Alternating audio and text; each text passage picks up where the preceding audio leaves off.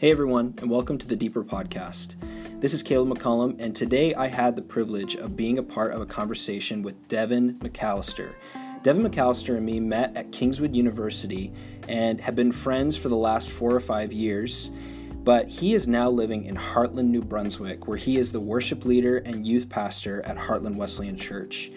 And this conversation goes a bunch of different directions. We go on a lot of different rabbit trails where we talk about health and fitness and ultimately end up about the concept of what it looks like to be transformed in the image of Jesus. And so it's a really fascinating conversation. I really had fun being a part of it. So I hope you guys have a fun time listening to it. If you have any questions or comments, feel free to comment on the Instagram or Facebook page.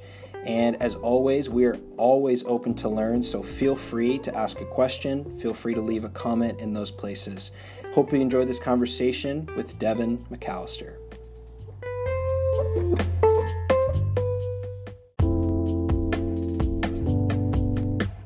Yeah. So, well, is your title officially next gen pastor? No, I'm actually uh, like I think that the way it works is I'm assistant pastor. Yeah. And responsible for youth and worship. Right. Um, we have a lady here at the church who's responsible for our children's ministry. Yes. Yeah. So youth pastor, but not all of next generation. Not entirely. Yeah. Yeah. But just, just the better version of next. Yeah.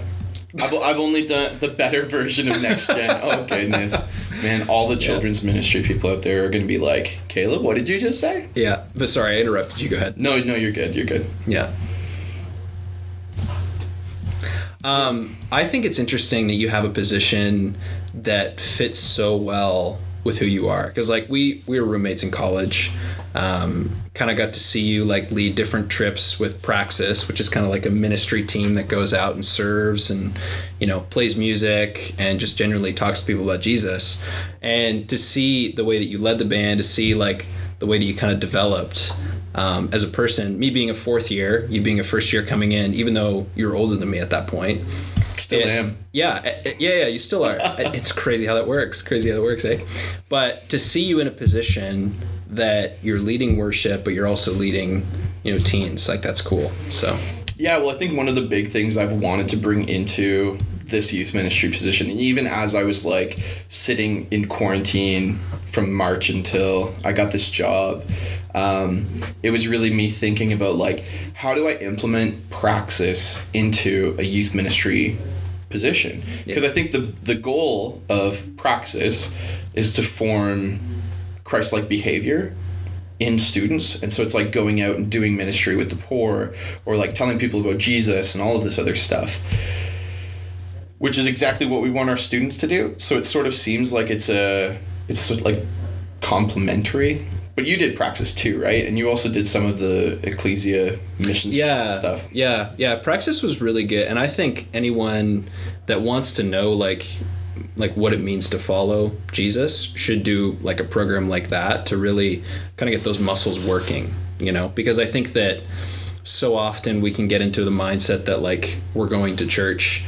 so the church can serve us, but the heart of Jesus is really to be you know the hands and feet so that we can serve other people. Like that's what jesus exemplified and that's what we're supposed to do. And so i think something like praxis it doesn't have to be praxis and we're still figuring things out. It's not like we're perfect either. But the reality is is like jesus served people. So any any program like that is great for people that are wanting to go deeper in their faith. So yeah. Yeah. No it's it's definitely a great experience. And i think the missions component also is like a great opportunity to see how missions trips can bring teams together. Yeah. It's interesting doing it at the end of your praxis term because what ends up happening is you go to this foreign country and you come back with all of these like closeness yeah, ties with yeah, the people yeah. you went with. Yeah. But now all of a sudden it's done. Th- there's like, something oh. about going to a different country with like a group of 10 people that like kind of bonds you together. Yeah, for sure. For sure. We uh we went to uh, did you guys go to Peru? Did. Yeah, you went to we Peru. We we we didn't go to Peru. We went to. I always get confused as to where some of those places are. South America and Central America. Is Peru in Central? Peru's as south as you can get, I think. South. Okay, so we went to Central America in Guatemala. Went to Guatemala, and we spent a week there. And we went to a volcano where we roasted marshmallows at the top with our team, and that was definitely not the like the best part of the trip, but that's probably like one of the most memorable parts of it. Whereas like we all have this shared experience of like roasting marshmallows at the top of this volcano, right? So just kind of a fun experience that we do stuff together. My wife was on maybe not that same volcano, but maybe. I think she would have been. And yeah. she burnt the soles off her shoes coming back down the mountain. Right. Yeah. So the soles of Yeah. her shoes had melted by the time she got back down. Yeah. So Yeah. pretty intense. Praxis will take you a lot of cool places. Yeah. For Hopefully it wasn't Blundstones though. I don't think so. Caleb's been, been making fun of me because I own not just a pair of Blundstones, but also a pair of Doc Martens. Well, it, it- here's the thing. It's not. It's not just you. I think Blundstones in general are great, and I I respect anyone that wears them. I think for me, I will never buy a pair of Blundstones. never in my life. Man, the Aussies are not going to appreciate that plug. That's okay. Hey, dude, we could get sponsorships right now. Come on. I don't want. I don't want Blundstones. I love Blundstones. They're the greatest thing in the world. They're so comfortable. Okay, sponsor Devin for Blundstones, but do not sponsor Caleb. Caleb wants a what? Nike? Saucony? What? Did I say it wrong? Is it Saucony? Saucony. You're talking about running. Yeah. Yeah, I personally I, I don't like Saucony either. I think Oh. it is, I think it is Saucony. Saucony. Yeah. Um, I run with Altras. I've never heard of them. Yeah, they're a minimalist running shoe. Basically, got- just means it's a flat plane. Yeah. Yeah. yeah. So so Caleb's on the other end of the spectrum from me. Yeah. I run in Hoka one ones that he actually bought me. you still have those? That have a massive heel in them that basically force because I'm a heel striker. yeah, yeah, yeah. And so it forces me to run on my toes. So Yeah. Kind of the opposite experience. yeah, Hokas are great. They're probably honestly the top running shoe for long distance. Really? I, yeah. Oh I yeah. had no clue. yeah, Hokas are great. I had only looked for them because I was looking for something that would help me run a little bit more midsole. Yeah. Um, and that's what these do, right? Like because of the thick heel. It, anyways, Yeah. Anyone that's looking to get into like long distance marathon distance stuff, Hokas are the best. hey guys, I'm Sure. Devin. Welcome to the running podcast. So- no, I'm kidding. right, I'm kidding. right, that's right, I'm kidding. But it's it's super Yeah. relevant to you because I think one of the things that like we talk about knowing each other in college. One of the things Yeah. that you were to me was inspirational towards that end. Like I I have these bursts of inspiration where I'm like, hey. Let's go flip tires. And it's like, great, we're flipping tires and that's fun. But then, like, a month later, I'm dead and not doing anything. And it's like, you have been fairly consistent. I don't know what your schedule has been like lately with COVID and all that stuff. Yeah, yeah. Well, I like. I mean, COVID has been an interesting time for anyone to keep any kind of habits, but I think throughout this whole time, it's been it's been me realizing that it doesn't have to be the same activity it just has to be something you know? So like throughout quarantine i just quarantined for two weeks two weeks ago. And uh, throughout that time i couldn't run. I couldn't be outside and running's my thing like i've been running for years. So i had to think of different things to do inside. So there were a lot of like youtube workout videos and i was looking up and like uh, you know like the 10 minute cardio burner whatever um, but it was something. And i think like working out for me is not is not something i do necessarily just because of the sport. Like people are like hockey people basketball people running people. I would say i'm pretty much a running person but it does more for my mind than it does anything else.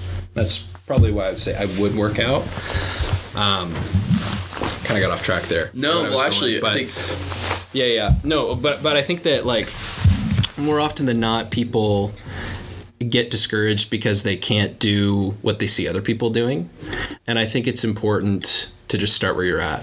Like Yeah. if, if there's a five minute workout that you do, you, James Clear. Do you know James Clear? You know that name? I've never heard of it. He wrote the book.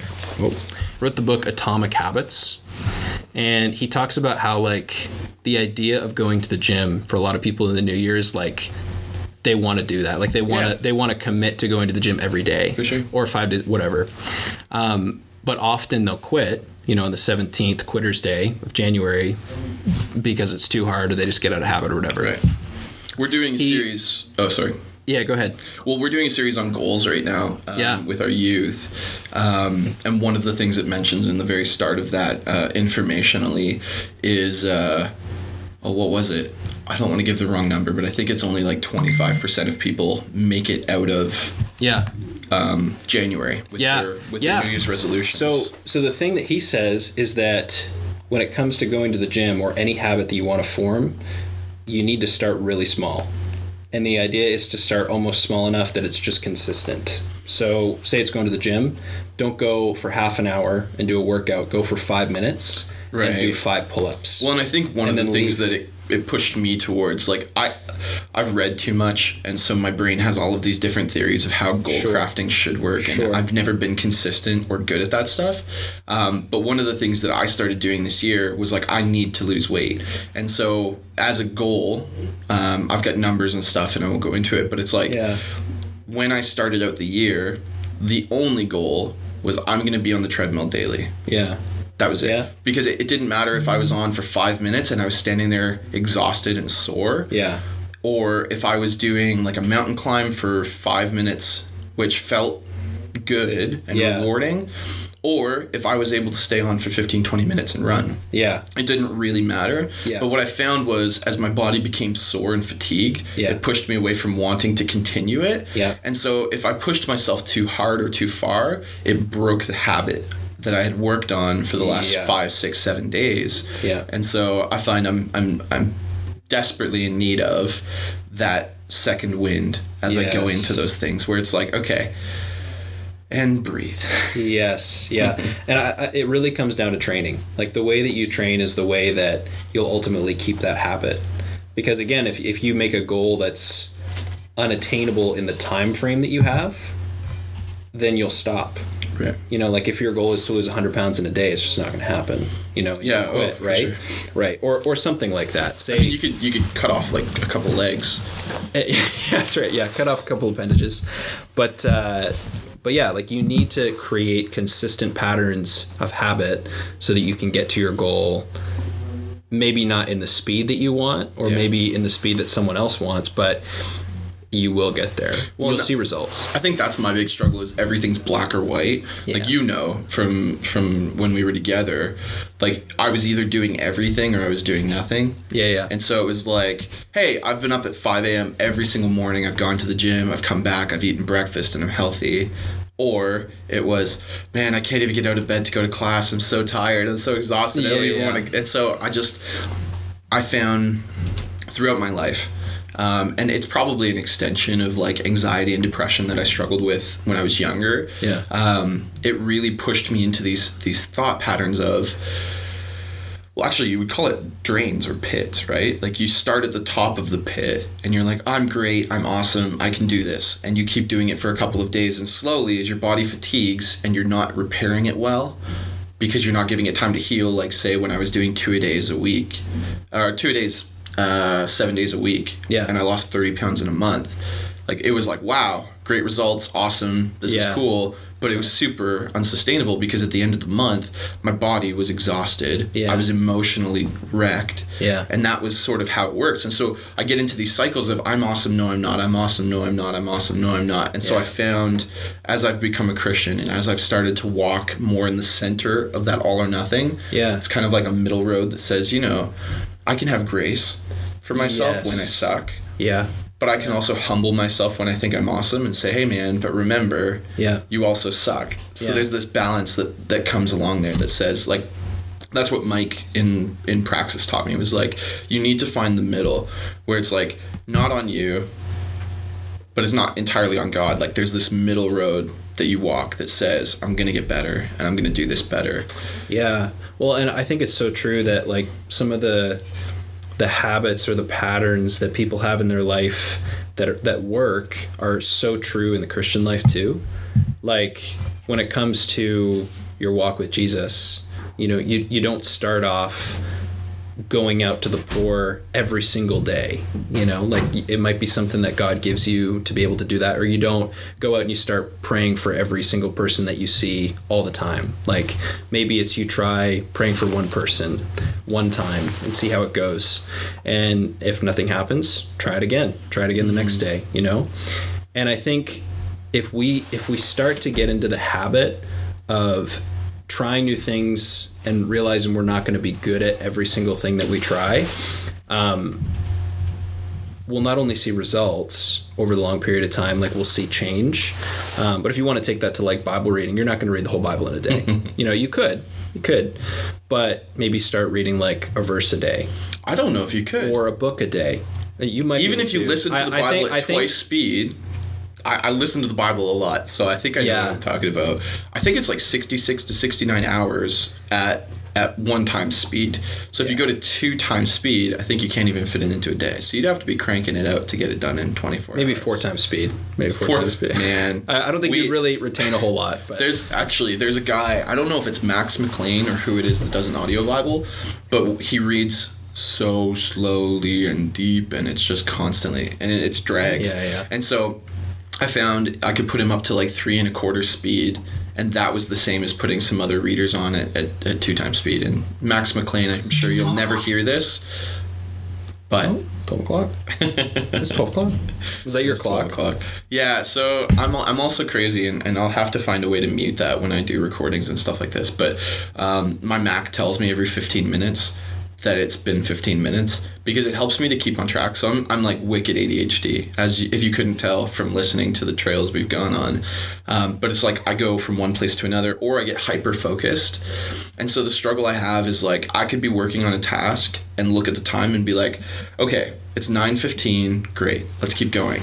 And then I'm looking at the clock again and it's 11:30 in the morning and I'm like, "Oh, how did I get here? What have I done for the last two and a quarter hours?" And so the the 15 minute reminders, I take it as an opportunity to pray. I'm not that holy, but it, it's like I take it as like, "Oh yeah, take a second and pray for something that comes to mind." And then I go back to work. And and I choose the next thing. It's like, Yeah. hey, I've been doing this one thing, but I don't really need to get that done today. Like I have a list of like three things that I know I need to get done today. I should be working on those, and this one thing has been dragging me out of my focus. Yeah. Uh, yeah, I, I don't know how we got there, but uh, I guess the 12 o'clock thing kind of. I think um, going back to what we were talking about with uh, habits, like so much of what people get discouraged with in life is when they do something they don't want to do. You know, like when you talk about addiction, tons of different things that bog people down with discouragement. I think it can really be traced back to I think what you were talking about, and I love the way you said it. Um, kind of that downward spiral of feeling really good about yourself and then really bad about yourself because the behavior is not matching up with what you want to be. And I think the behavior is something that comes from training. You know, like you have to train your behavior to change. And I think like when Jesus talks about, you know, walking with him and following him, like the disciples weren't perfect followers when they first started following Jesus. Like I'm sure there was hiccups along the way and even throughout scripture you see like the way they mess things up. But then Paul, like, he even talks about like the renewing of your mind. You know, you're transformed by the renewing of your mind. And the more that we're in scripture, prayer, like the more that we serve people, like that, that starts to actually happen. You know, like that starts to transform not just the way that you behave, but like your heart for people and like the really the way that you approach things. So it's not just the change in behavior, but it's the change in your mindset and your heart behind it and all that. So it's really it's awesome. Yeah, it's really cool the way that works. I uh going off that too. Have you heard of Strauss Zelnick? No. He is a CEO and he's designed video games for like Grand Theft Auto. Uh, that's the only one that's coming to mind right now. He's done a few different video games, but he's a CEO and he's 62 years old. You should look up a picture of him. He's awesome. He is the most fit man I've ever seen for his age. Yeah, I've got her up right here. Man, He is 60, is it 62? dude, Dude, he's a beast. He works out like 5 times a day. That's crazy, dude. Yeah. And this guy's what a video game designer. Yeah. Well, he's a CEO. Oh, CEO of a video game company. Right on. Is he 62 or 63? Uh, 63. 63 years old. Yeah. So I was listening to a podcast with him and he was talking about his routine and he said I think it was 5 times a day he works out. Whoa. But how That's long? insane. Oh, I don't I don't know, maybe like half an hour. Well, but so here's the thing. Yeah. So he works out for five hours a day, But it's the same thing as like I heard Luther and, and Spurgeon would pray two or three hours a day. Yeah, It's right. like it's that same thing. It's like they didn't just get there. Right. Yeah, yeah, totally. He didn't start off that way. And I think he even said that he started working out because one of his buddies started making fun of him because he had a paunch. He's like, yeah, he like he had like a little bit of. I He's like, dude, you need to work out, man. He's like, I'm not fat. And then he looked down one day. He's like, oh, I am fat. That's so funny, man. Yeah. No, that dude's handsome. He's Dude. he's obviously fit. yeah, Crazy. Yeah, and it's two guys sitting here, two next gen pastors, saying Strauss Zelnick is handsome. Yeah, Very I feel handsome. that, dude. And and the thing is, like, I used to look at these. So I struggled. I don't know how much we've talked about that, but I struggled with anorexia when I was young, just because I really had strong body image issues. Um, and that's weird for a dude. It used to be actually. I don't know if it's as weird anymore. Sure. Um, there are different issues guys focus with, like bigorexia, if you've heard of it, like the idea that you need to get as big and strong. And so there are guys who are like monsters. They look like the mountain, Yeah, but yeah, they're they look at themselves in the mirror and they see a scrawny guy who can't do what they want to. right. Anyways, Right. Um, and so I used to look at like guys like Strauss Zelnick and be like, man, I want to look like that. Man, I want to look like that. And now I, I think I've come to a point where I'm just like, I want to be my ideal self, whatever that ends up looking like. And I don't know that I know that my ideal self has a six pack. I would love to. Man, would love to, but and it- I don't know if it- that's it's where interesting I'm at. too. In the podcast, I forgot to say this, but he was saying like that photo that we just saw of him like with his shirt off and stuff. He he had to do some very specific things that day to get himself to look like that. So he says like I'm not walking around like this all the time Right. with a six pack, you know. Sure. And I think like you know the images that we see in social media are not always what is attainable. What is well, and it's not even realistic. And I think we see that a lot. There are a lot of fitness people who post pictures of themselves off of Right. whatever whatever binge uh, binge cut they've been doing. Right. Yeah. It's like, hey, I did a water cut in order to be able to look like what I'm doing on stage. Because Sure. you you see like the professional bodybuilders, Yeah.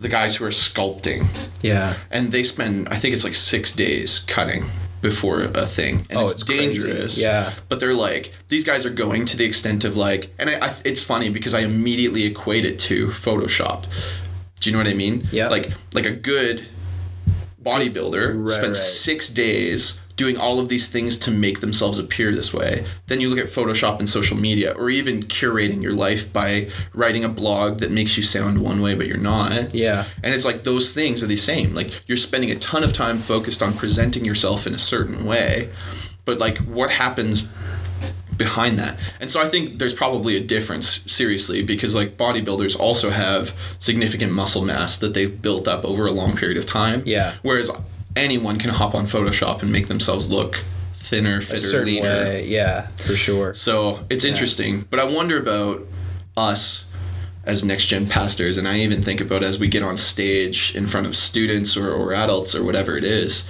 and it's like, man, are we putting on a quick fix to make us look a certain way Sunday morning?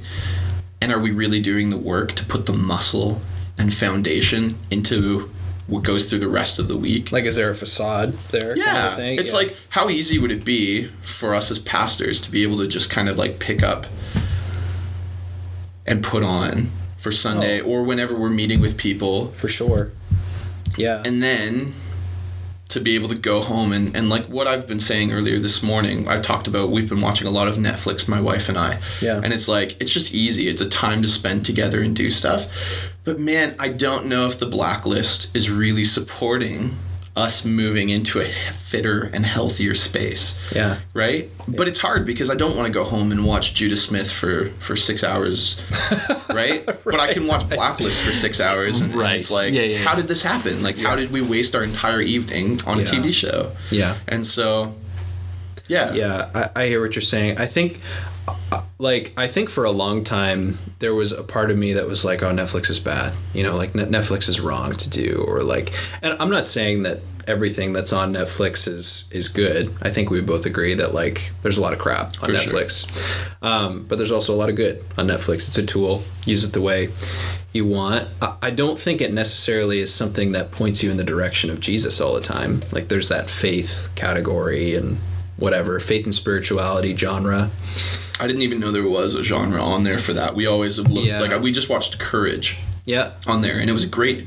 You've seen it? courage, courageous or courage? Is it Courageous? It's Yeah. the one with the men. Yeah, courageous. Yeah, yeah, Yeah, Yeah. They're cops or something. Yeah. they're cops. Yeah. So good movie and like that's that's it like there's good movies on there um i think it really just comes down to like what in in 50 years who do you want to be and is is netflix going to curb you in a direction that you know 50 years from now you're a more compassionate person you're a more loving person you know like it, who do you want to be you know? And i think that's really like the more that you feed on anything the more that you're going to want it. And I don't think it's an issue of like guilting yourself of like, oh, I just watched Netflix for six hours, like, or, or like, or even like, for that matter, working out. Like, working out could be an addiction too, Right. You know, um, working out, or even I would even go far as to say as like reading your Bible. You know, like, can can you be so addicted to looking a certain way in front of people in the church or anything? That you do things just for the sake of the image. Right. It goes back to what we were talking about the facade. I, and that's why I think praxis is so great because the rubber meets the road. right. You know, like you're practicing what you believe in. So I don't know where I was going with that. Yeah, it's like I'm I'm immediately looking at the whole thing um, when we talk about like like looking to the future. When I'm 50, how do I want to be?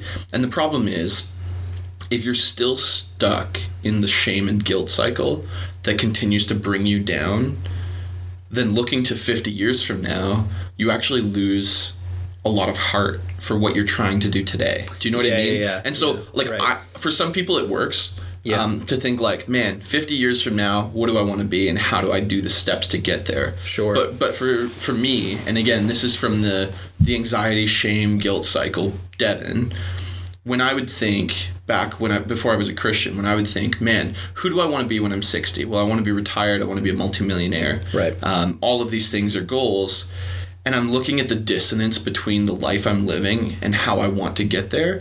Well, the emotional baggage ends up crippling any ability to actually see the potential in me.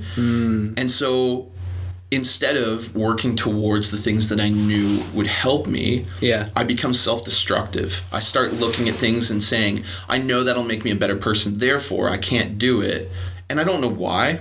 Um, it's it's part of that shame guilt cycle. I think some of it is the lie of Satan that says you suck, you're not good enough, you're not Yeah, worthy of the yeah. life that you want to live. But there was a word that I was given, um, not some special spiritual word, but just a, a word I found on the uh, watching a sermon.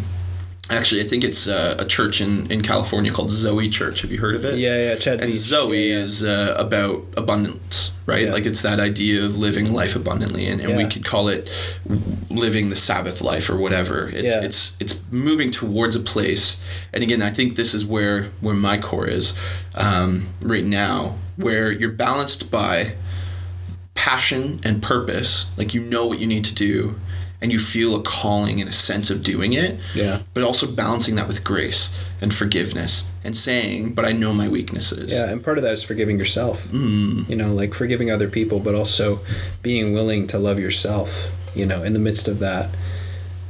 Yeah, I'm reading a book, uh, "Emotionally Healthy Spirituality," kind of on that same topic. We could just go all day about books, couldn't we? For sure. But uh, "Emotionally Healthy Spirituality" is written by Pete Scazzero, and his story is crazy, man. Like he was a pastor, church planter, the whole bit, and 20 years into his ministry, when you'd think, you know, you've got stuff figured out, he, his wife basically threatened to leave him because basically she said, "Your leadership sucks, and you're not worth following." Holy frig! And that would suck. Like, what the heck, man? Like, can you imagine in anything, not just as a pastor? And I think that, like, the journey that he talks about, and I'm only halfway through the book, so I don't, I, I don't have a full understanding of it yet. But what he talks about in the first few chapters is, you can't be spiritually mature without being without being emotionally mature. And I think sometimes in our lives, it's really easy to start down this path of Christianity and forget that Jesus transforms the whole person. You know, like it, it's not just about saying the right answers in church or it's not just saying the right things to the right people. It's really about a lifestyle change. You know, like Jesus cares about who you are and he created you and he loves you and he freaking enjoys you. Mm-hmm. You know, like that's cool. That's amazing. But he wants to transform you. Not just the parts that you want him to transform, the parts that you don't. Yeah, there was something in Jeremiah last night um, in that reading that talked about the pleasure God takes mm. in his people. And it's like, really, we do have this. Like, I have a, a friend um, from Kingswood who writes me occasionally who really struggles with grace. Mm. Um, they don't understand it, they don't get it. There's a lot of, of, of legalistic struggles yeah. in there. And, and again, you can say all you want you need to know the grace of God. You need to know the grace of God. But I think it takes really experiencing the grace of God totally to be able to move into that. Yeah. Um, like I look at my wife, man, she is so full of grace. Um, just the, the the amount of honor she shows when I do stupid things, where she's just like, "It's twelve fifteen. Thanks. Apple. Thank you. love it. I love it. It's so funny. Uh, but she she really is like if I do something wrong, she's so quick to forgive. Um, and I think that it's it's in in that relationship that I found a lot of freedom from stuff that I hadn't had grace for myself in, mm. but by her example. And again, she's yeah. living a life filled with Jesus, right? So it's not her, it's Jesus through her. Yeah. But through that, I'm experiencing my own revival of grace and understanding more God's grace for me. I love that. And I think all of this points back to there is a foundation. And I think it's it's sort of I was wondering if maybe this is where the the the whole picture of what we've been talking about comes full circle, but it's like there is a foundation we need to build where it starts not on proper habits. It doesn't start on on the right activities the right understanding, the right knowledge, the right experiences. But it actually just starts on the cornerstone of Christ. Yeah. And it's like that foundation sometimes requires us to tear a bunch of bricks. And we're talking foundations as though there are bricks. Yeah. Again, it's a, an odd concept when we build our houses out of concrete foundations now. Yeah. But it's like if if we look at it and we say like, man, maybe there are some bricks in there that aren't good. Like think of it like a pyramid. You know, if the bottom bricks are weak and failing, like how long will that structure stand if wind is knocking at the corners, right? But it's like if we go back and we start over at that very first brick, I think of that song, Take Me Back to Where It Started. It's like that one moment where we make a commitment for Jesus and we start marching forward off of that, grabbing brick by brick, those bricks that God gives us. Like, man, I, I think about like when I came into the faith, I had this crazy turn of, of life. Um, and had gone from like complete anxiety, depression, and suicidality into like the full grace of God working through me to be able to free me from a lot of the stuff I was struggling with. And so I'm marching day by day, and each day God was giving me something new from His Word.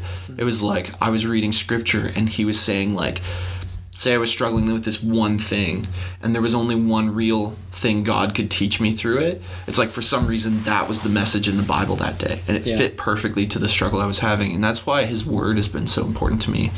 But I think it's like I had to undo like when I started doing well at Xerox while I was working there, I got back into the habit of relying on the old foundation. You know, hey, maybe God just wants me to make a bunch of money and support the church financially it's like that's a good goal. Like that's a good goal for anyone. Yeah. But it was a distraction from what God was actually calling me to. That's right. Because I was going back to where I started, my old foundation. Hmm. Or actually, probably better termed, I went back to where I ended. And I'm I'm not back on the foundation that Christ is building for my life. And so when I finally realized like, oh, those are Devon goals that's that's making Devin comfortable. That's doing things for my rewards that I used to value. Yeah. God God is changing my value system to say like, hey man, maybe it's not about having enough money to buy blunts and Blundstones. I should I should repurpose that. Just so we know, Blundstones. blunts. We don't smoke weed. We're Canadian, but uh, but Blundstones and wow, that's a weird. That was perfect. What do people call them? Blunnies? I think. I've heard girls call them Are we talking about like Blunt like marijuana, blunt? blunts? No, no. Here I I, think am. they're- I think lost. it's just blunts. Blunts and Dockstone Martins. But it's like really, um, like maybe those are just Yeah. the value things, right? Like those are the old values. Yeah. And now, as I start building in, into this foundation that Christ is is just directing me to step by step do, like Noah in the ark. It's like, hey man, you need to do all these things to do this thing. It's like, hey Devin, there's a season coming up, and I need your foundation to be shored up before that happens. And I, I can hold off the storms for a little while, but you need to get that foundation in place. And it's like, I can't do it on my own. Yeah. But the Holy Spirit empowers me to. And I think about like our current ministry, man. We talked about it this morning again. Uh, it's just it's it's impossibly difficult to look at a room that feels like it's only a quarter full compared to where you were even even us 3 months ago. Yeah. And it's like, well, what what discouragement, what disappointment, what and then I, I heard a, a doctor I think his name was Dr. Charles or something on the Alpha call this week.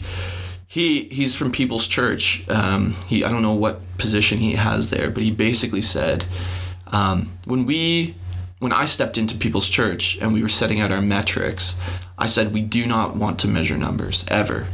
We have no concern over numbers. And and he said eventually we came to the conclusion that the only number we would measure was how many active ministers we had because that's a good indication to how healthy your ministry is, right? Like if you know more people are coming to minister, you're probably ministering to more people. And so I think about like what are the real goals of Youthman or next gen ministry? And like Orange lays it out well, the curriculum. They talk about the goals of, of youth ministry. It's like, what are our goals? Well, it's to create healthy human beings who are founded in Christ, who are built on his principles, who know going forward how to defend themselves against the threats of the world and the things that would tear us apart. Yeah. Yeah. There's so many resources out there that really do help to kind of dial in as to like not just what your goals are, but like how you're going to get there. And I think sometimes it's a little bit harder to define like, okay, we know why we're doing this. We know the people we're trying to engage with, but how do we do it? And I think, yeah, you're right. There's definitely a lot of good resources out there. Um, yeah, a lot to be said about coronavirus and where we're at right now as a result of things that are out of our control right like a lot of a lot of ministry is wrapped up in the gathering as much as we don't want to admit that like it is um, and i think that that's being challenged right now. Like how do we do discipleship? How do we how do we disciple anyone without the sunday gathering? Right. you know? And i think for some of us um, for some churches it's exposing the fact that some people weren't being discipled at all. You know?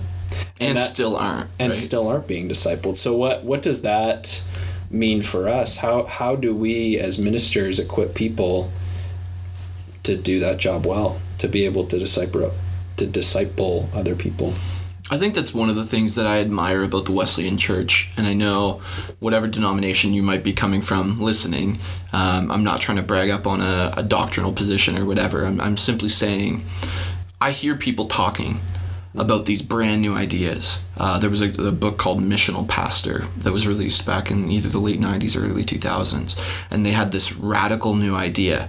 We're going to go and we're going to reach people. And, again, it's not as simple as I'm saying, and, and I'm sure the people who wrote the book had no intention of saying something that simple. But it really looks a lot like what the Wesleyan Church has been doing, which is like we need to go and reach people. It's like how do we disciple? How do we multiply? And maybe you've been in the Wesleyan Church longer than I have. They've not always done a great job at that. But right now, everything I'm hearing from from people talking about, you know, like we need to take on small church mentality. We need to rethink small. We need to go and we need to do it this way and we need to do it this way. And I just keep hearing these things and I'm like, but that's what I was taught at Kingswood. Like that's what like that's exactly what we were taught as Wesleyan pastors. It's what they're reinforcing. It's like we're already there and we were there like when we talk about there's a guy named Brady Shearer. Um, I don't know if you've heard of him. I don't I want to say he's from Pro Church, but he basically is like a social media guru for the church. Um, and he did a video recently about church trends and talked about what you're saying. You know, like the building is no longer as important as what we think it is. And there are a lot of people who are going to have a struggle letting go of the building model. Mm, yeah. um, he's saying a large part of our ministry going forward is about reaching people where they're at. And Paul did the same thing. Paul yeah. went to the marketplace because that's where the people were. Yeah. Like, if social media is where the people are, we're ignorant not to go. Sure. And I think God in this season is pushing us there. But but it was how long ago we did the the pastoral care in Fredericton at Journey. That was a month or two ago. Yeah. So we Before went Christmas. It would have been probably or like September or late August, was it not? Or am I crazy? I, oh, it may have been in October. It, it was it was October, it. maybe November. Anyway, but yeah, so ago. yeah. So we were talking then about what Carey Nieuwhof and all these other guys are now putting out as like great revelations. But it's like I think the Wesleyan pastors, to a degree, understand that the model has changed, that we need to be looking elsewhere. And even if you remember, we talked about in those that small group, and I won't. Maybe I shouldn't share too much about it because it was a, a source of of spiritual counseling more than anything else. But it's like we were all. That day was so about, great so great. So good. Yeah. But all of us left. I think the last big conversation surge before we had to call it quits was like, man, maybe church in the future doesn't actually take place in a building. Yeah. And that was like a huge revelation for me. Yeah. But maybe there are other people who are like, yeah. we've been saying like I think about the T T uh, T for T guys. Is that what they're called? The guys who are all no. T, what is it? Uh, the, the missional groups who are standing there accusing any pastor who has a congregation that they care for that they're not doing enough evangelism and they're not doing enough ministry outside. Yeah, it's yeah. like there's there's that extreme to, yeah. that right. says if you haven't shared today with at least one person, you're not doing your job as a Christian, and and I think that's a, a strong position. Yeah, I mean, like there's always going to be people that challenge. Um, based off of their own experience, because there's some people that have had either a bad experience in the church or an experience that they've learned from and have gone too far in the other direction. You know, like the, there is a middle ground somewhere in there that, you know, you talk about the foundation being Jesus. The foundation is always Jesus, mm-hmm. no matter what method we use, no matter if we're in a building or not. Like it's always Christ. And I think, you know, you talk about Paul, he adjusted to the culture of his time. You know, like the culture, again, that's why we're Wesleyans. Like the big thing with Wesleyans is like the culture can change, um, so our methods should too, but Christ never changes. The message stays the same. So I, I think, like, w- along with that, and again, that day was so good. Like, I. I can think of a couple things right off the top of my head that have kind of radically changed the way that I'm viewing church in this time from mm-hmm. that day. One of which being, like, for one, people don't know how to have relationship. Um, really at all. Like one of the things he said, like if we're expecting people to gather in community, um, we might have an understanding as pastors how to do that because of you know our experience or where we've been. But often people don't you know like and that's that's no shame on them. It's no shame on us. It's just a lot of people don't know how to do that in their daily lives. So one is how do we teach that? But two how do we equip people to be able to go to the word and to actually start to learn for themselves? You know how do i how do i spend an hour alone how do I practice solitude? Mm-hmm. like solitude is one of the most weird things in the Bible. Like Jesus did it, and I think we're supposed to do it too. And I've I've always experienced good things when I go off alone by myself. But one of the things that we harp on people is that we're supposed to be spending time in community. Mm. And I think it is a balance. Like you do need community, you need people around you, accountability, all that. Mm. But you also need time with the Father. You know, you also need time to kind of bring back to what is home plate. Mm. You know, like I've I've gone to all these different places, but ultimately I come back to the Father. What are you saying to me? What do you say? Man, it's so good. I, I like. I think first off, spiritual disciplines is something we need to know more about. I think about Oh, yeah. Dr. Friedman's class, and you had it under someone else, but spiritual Yeah. formation was unreal. Dallas Johnston. Man. Tyler Johnston. Dallas Willard's book, Revolution of Heart, is that what it's called?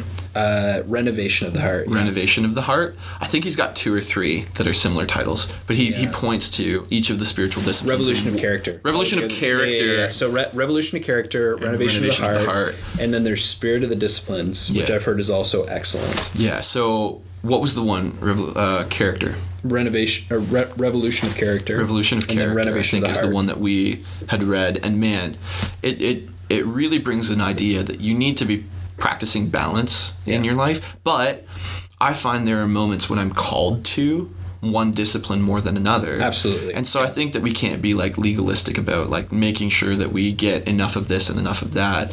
But but my brother is, is part of the High Anglican Church and loves loves all that stuff. And and one of the things that he's come to in his own journey is like finding 10 or 15 minutes every morning just to be silent before God. Yeah.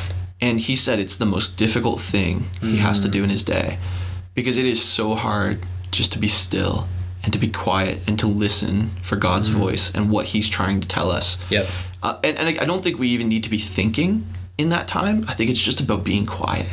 Yeah. Like, oh man, I, I think Be- about being times- being being quiet that's so awesome. I love that so much. Be, being quiet can sometimes, like you said, be one of the most difficult things we do, and it requires thinking to be quiet. You know what I mean? Like like there, there's almost an aspect where like we can we can lose ourselves either in a conversation or even throughout the day, and that's like a time to center. You know, like. Um, to kind of recognize the noise in your life. Like if there is thoughts from social media or like you know when you scroll through facebook or instagram or whatever there's things that you see that create noise in your life. And i think being quiet is just one of those ways silence whatever you want to call it is a way to kind of drain that out mm-hmm. so to speak. Yeah i love that. What's your brother's name again? Nathan. nathan yeah. Nathan. Uh, anglican boy yeah. There's a. It's funny, man. Well, the Wesleyan Church comes from the Anglicans, right? So, they do um, I shouldn't say that because there was a big Methodist movement before that. So, big separation. well But- john wesley was anglican Yeah, Wesley died an Anglican and wanted Yeah, to be known as that. Um, there's there's a verse that that came to mind, and I think if we're talking to pastors right now, I don't know what we are. Um, like We're- hopefully, we're- hopefully we're anybody can listen and hear what we're saying. Um, well, but like this is this is the verse. This is the yeah. verse that I found Right. uh, in Jeremiah last night that I mentioned earlier today. Yeah, yeah. Uh, Jeremiah ten twenty one. For the shepherds are stupid and do not inquire of the Lord. Therefore they have not prospered, and all their flock is scattered. I heard that, and my brain went. And again, I'm not going to be eisegetical about it and like read into what that verse means out of context. Sure. And I hope you're not doing that either. But for me, I heard that and I thought, have I really, and this comes back to what I said about Sunday services and being in front of people, or even whatever social content we're posting, it's like, have I really put on a facade before mm-hmm. our people, or am I truly spending the time required with God to know what He's doing, to hear His voice? Because man, I, it feels like our flocks are scattered right now.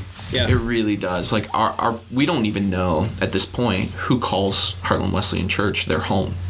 Like we have people who have come forever and ever who haven't been back in the building since COVID started. We have people who are watching online. Last week we had 105 views on our YouTube video, and that may not sound like a lot to anyone.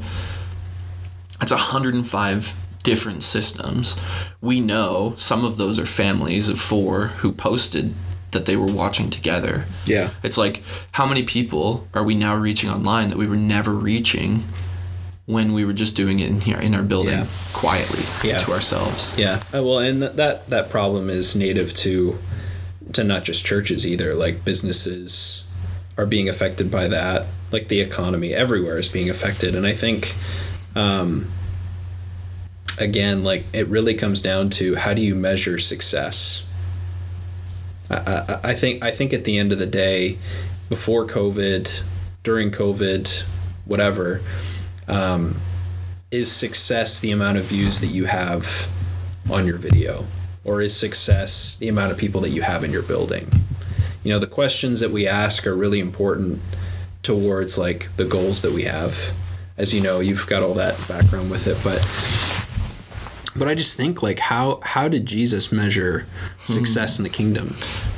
You know, like it, in this time, if I were to go and make and invest in one person that did not care, and then that person became a Billy Graham or whatever, and that person or they invested in someone else and that person became a Billy Graham. But it was like two or three and like we didn't actually see the success of what we were doing. Like maybe I'm called to invest in one person. Yeah. and I need to be okay with that. Like what what what is what's driving me to make disciples? Is it my ego or is it the fact Right. that like is it the fact that I actually love Jesus and I just want to do what he says? Well, and isn't it crazy that we train leaders yeah. to build relationship because the whole goal is that they reach one or two students well. But then as and again, maybe this isn't how all next gen pastors look at it, but like, man, I take responsibility for every single kid who walks in that door. And I think if I just do this a little better, if I do that a little better, if I if I put out more content, if I whatever, then maybe they have a greater chance to know Jesus. Maybe in their abusive relationships with their parents, they'll be able to find freedom and safety and security in our in our in our family, which is our youth program, right? But then at the end of the day, and it's what we said earlier, it's like we're walking with a God who's so much more powerful than we know, who is constantly working on everyone around us. yeah, fills in the gaps Oh man, Fills we're so we're so ignorant if we think that we hold the key Amen. to people That's knowing good. Jesus. it's so good So That's so important. Like God, the Holy Spirit is way bigger than sometimes we give him credit for. Mm. Like it all, it all depends on us sometimes, but really, in in reality, it's God's work, and He'll build His church. well, you think about Paul. Yeah. Paul would leave a bunch of new believers Yeah. alone and say, "The Holy Spirit is going to teach you and equip you." It's like, Dude. dude, do I have faith that I could tell someone about Jesus? They make an acceptance of 100%. Him as Lord of their life. And do I have enough faith to believe that the Holy Spirit will continue to work on that person? Because it seems like we've taken ownership. And again, this comes back to those measures of success. It's like, I think about Dr. Elliot constantly going back, and Dr. Elliot is a saint, uh, one of the greatest Oh, people awesome. I know. Yeah, he's amazing. He always would say, like, I want to reach the end of my life, come before God, and hear, "Well done, good and faithful servant." And it's like, man, Yeah. those words don't have measures attached to them, or at least not not measures that we can see and value. Mm-hmm. And, and maybe they're not even universal measures. Like for each person, and I think this is true, God has different goals for your life. yeah. And so That's so. Yeah. so like what does that mean as we minister to young people? And like how can we inspire them to set the goal before them that is well done good and faithful servant. Yeah. So good. Very well said. I uh, I think there's all kinds of ways, and I think we've hit on the few of them, but it really does come down to at the end of the day, are you doing what God wants? And if you're not, ask Him, what do you want me to do? And that's a daily mm-hmm. thing. And I, like I, I don't think that we're limited enough in covid. Like you could use the excuse all day covid messed this up you know like but god is still speaking. Mm-hmm. You know god is still asking you to do something. And what is it today? You know? I feel like this is a great point to set that challenge for anybody listening, and we can we can pray our way out. Yeah. If you think that's good. sure. Um, so do you want to lead us in closing? yeah it's powerful man. Oh god we need you. I need you today. Uh, father i just thank you for that you are building your church and the gates of hell cannot stand against it. Father you are giving us different things even right now um, to do for you not for society at large, not for any specific person, but God, the least of things that we do, we do for you. And so, Father, I just ask for your Holy Spirit to be present um, in our conversations today as we leave. And uh, even the listeners out there that are hearing this podcast and and wondering, God, what do you want me to do today? I pray that you would speak very clearly to them. Father, I pray that you would remind your church even today of, of how much you love them so that we can live and share what it looks like to live in your kingdom just a little bit more today with someone, whether it's over Zoom or FaceTime or social media, wherever it is. God, I pray that you would make that really clear. So, Father, we just ask your blessing ask your blessing on our lives and the lives of the people around us today. In Jesus' name, amen. Amen. Amen. Well, this has been, I think, our first podcast. Yeah, number one. Number one. Mm-hmm. If you are listening and you have some way to contact us, feel free to reach out. We're on social media I don't know if we can plug ourselves, so we'll just leave it at that and say, track us down, you detectives, you, internet sleuths, you, you detectives. you guys are smart. Figure it out. And uh, hopefully, we'll be able to do more of these and, and talk through what's on our hearts and, and sort of the things that we're seeing here in Carleton County, and and even uh, what we're seeing in in the people around us and who we're talking to and listening to. Yeah, we love you guys. Um, again, we do not have everything figured out. There's so much that God is working on in us. Um, but we just want to be able to have good conversations about what God is doing in our lives. And I think that story has a huge impact. So, yeah, love to stay connected. If you guys uh, are on social media, feel free to connect with us and love the chat. Cool. See ya. Peace. Bye. cool, man.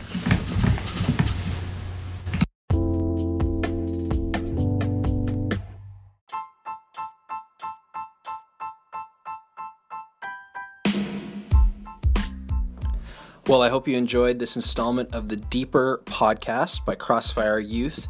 Hope to see and hear what you guys have to think on social media. Feel free to message us on the Facebook Crossfire page or on Instagram if you have anything to add to the conversation. What do you think about change? What do you think about shame cycles? What do you think it looks like to be made into the image of Jesus? And what does that look like every single day? So we'd love to hear your thoughts. Feel free to message us. And as always, feel free to reach out if you have anything going on or if God is speaking to you, if you have something that you'd like answered. We'd love to answer questions. We love to learn. We love to learn as to what you're learning in these times. So feel free to reach out. We love you guys. Have a great day. Peace.